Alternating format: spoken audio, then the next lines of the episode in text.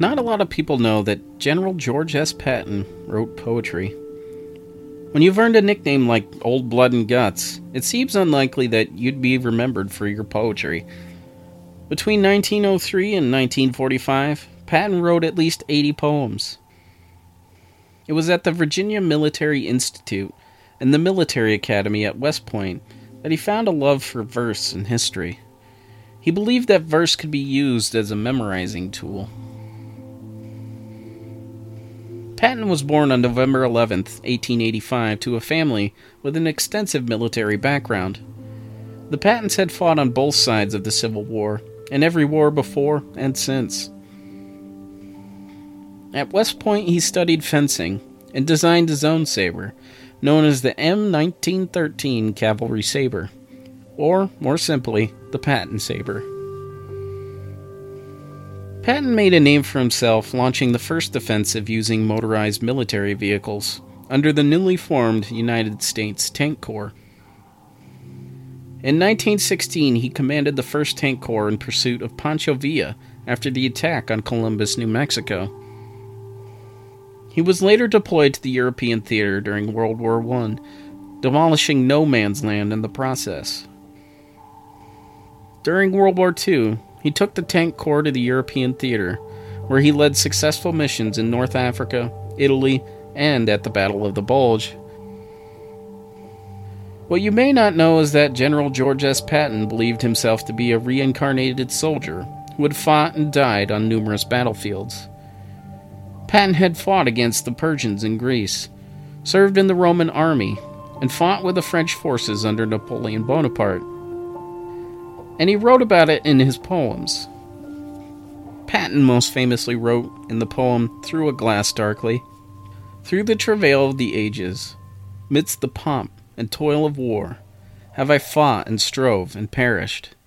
Countless times upon this star I have sinned and I have suffered, played the hero and the knave, fought for belly, shame, or country, and for each have found a grave so as though a glass, and darkly, the age of long strife I see, where I fought in many guises, many names, but always me. In the 1971 film, Patton, George C. Scott, as General George S. Patton, gave a monologue in an empty field. Patton was said to have an ancient connection with what he believed was an ancient battlefield in North Africa and it was there he delivered part of his poem, Through a Glass Darkly, as a monologue to his troops.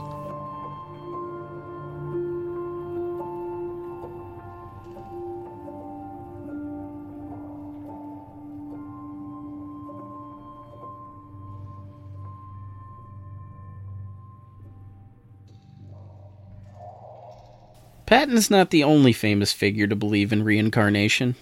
Napoleon Bonaparte believed himself to be the reincarnation of Charlemagne. He spent time meditating in front of Charlemagne's tomb before his coronation as king, where he wore a replica of Charlemagne's crown and was knighted using his sword. He famously screamed at papal representatives, Take a good look at me. In me you see Charlemagne. Phil Collins, the drummer of Genesis, believes that his interest of the Alamo comes from a past life in which he died defending the old fort.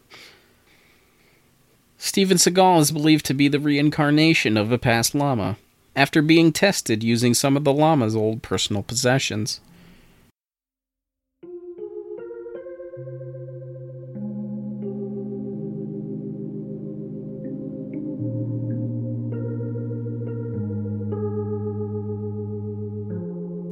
Most people recount past life experiences through dreaming.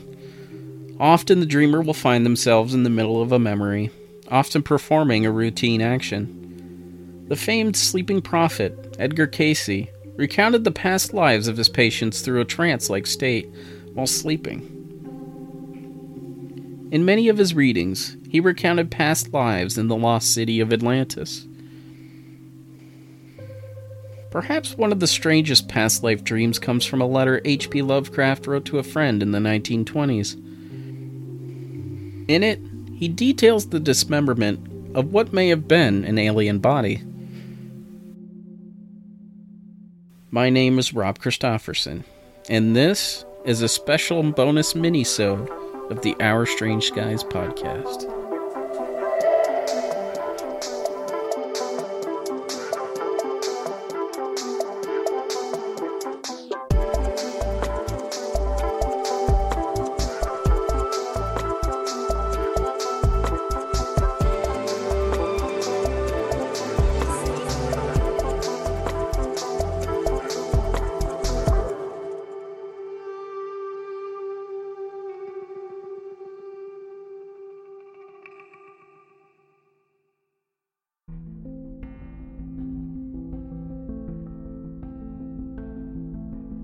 H.P. Lovecraft was born Howard Phillips Lovecraft on August 20th, 1890, in Providence, Rhode Island.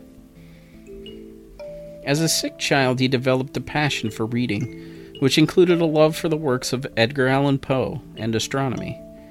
He often suffered from nervous breakdowns, which led him to live the life of a recluse for a number of years. He would lock himself away, sleeping during the day and writing at night. He began writing articles on astronomy for local papers in the early 1900s. In 1917, his focus shifted to fiction, where many of his cosmic horrors were born. Lovecraft often borrowed story elements from his own dreams. In the short story Dagon, Lovecraft used island features from a dream as the inspiration for the setting. Beyond the Wall of Sleep explores the idea of entering a murderer's dream world through advanced technology. Even Lovecraft's most famous work, The Call of Cthulhu, follows the protagonist as he examines the dreams of people from all over the world, trying to gain insight into the great Old One. Sometime in the 1920s, Lovecraft had a dream he would refer to as the Eben Spencer plot. He planned to use it for a story one day, but it ultimately never panned out. Lovecraft dreamt that he was a man known as Eben Spencer, an army lieutenant and surgeon, home on furlough in 1864. The young Spencer had been injured during the war, and he retreated to upstate New York to heal from his wounds. On a walk, he bumped into an old acquaintance, a man known as Dr. Chester, and he urged Spencer to follow him to his home. It was there that he revealed to the young surgeon that he had been conducting experiments in the attic of his home for the past two years. He led Spencer to the door. Beyond, a foul odor met them at the threshold. Spencer was taken inside the Mad Doctor's laboratory, where Dr. Chester soon emerged with a human looking arm severed just below the elbow. It was a strange bluish white color and covered in a gelatinous substance. Well, Spencer, Dr. Chester said, I suppose you've had a good deal of amputation practice in the Army. What do you think, professionally, of this job? Spencer knew that the arm wasn't human, and shortly after, the Mad Doctor brought out another arm, this time a great deal longer. The dream ended as Dr. Chester yelled at Eben Spencer to watch the curtain. And on the surface, that's what all this appears to be just a dream. But in 1997, a UFO researcher would test the dream's authenticity. Joseph Trainor was the editor of the now defunct UFO Roundup magazine in 1997. He believed that Lovecraft's dream was actually a past life memory.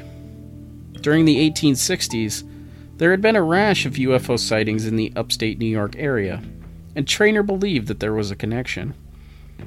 He consulted with New York historian Carol Maltby and was able to find a young army surgeon named Lieutenant Elbridge Jerry Spencer.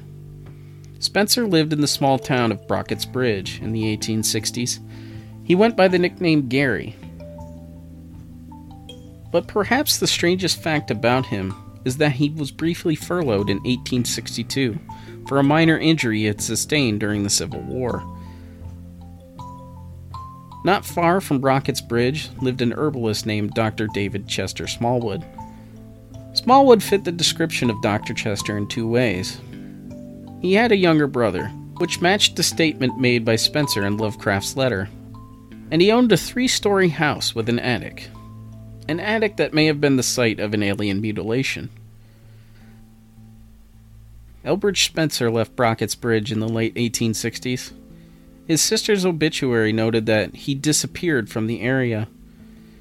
It's unclear where he ended up, but census records show a man named E. Gary Spencer worked as a farmer in Iowa and later became a traveling salesman. Trainor speculates that Dr. Smallwood had been gathering herbs in the woods during the UFO flap and came upon a crashed UFO and its injured occupants. Dr. Smallwood may have shown the remains to Spencer, who fled town shortly after. Trainor further speculates that H.P. Lovecraft's father may have met the man known as Elbridge Jerry Spencer, who told him a strange story about an alien body he found in upstate New York. And maybe he just so happened to tell that story to a young H.P. Lovecraft.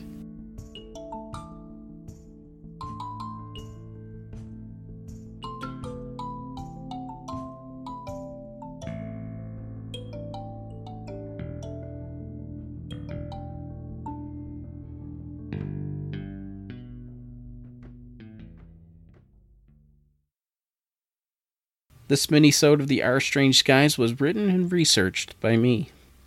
Our theme song is by Big Cats, with additional music from Blue Dot Sessions. Thank you so much for listening.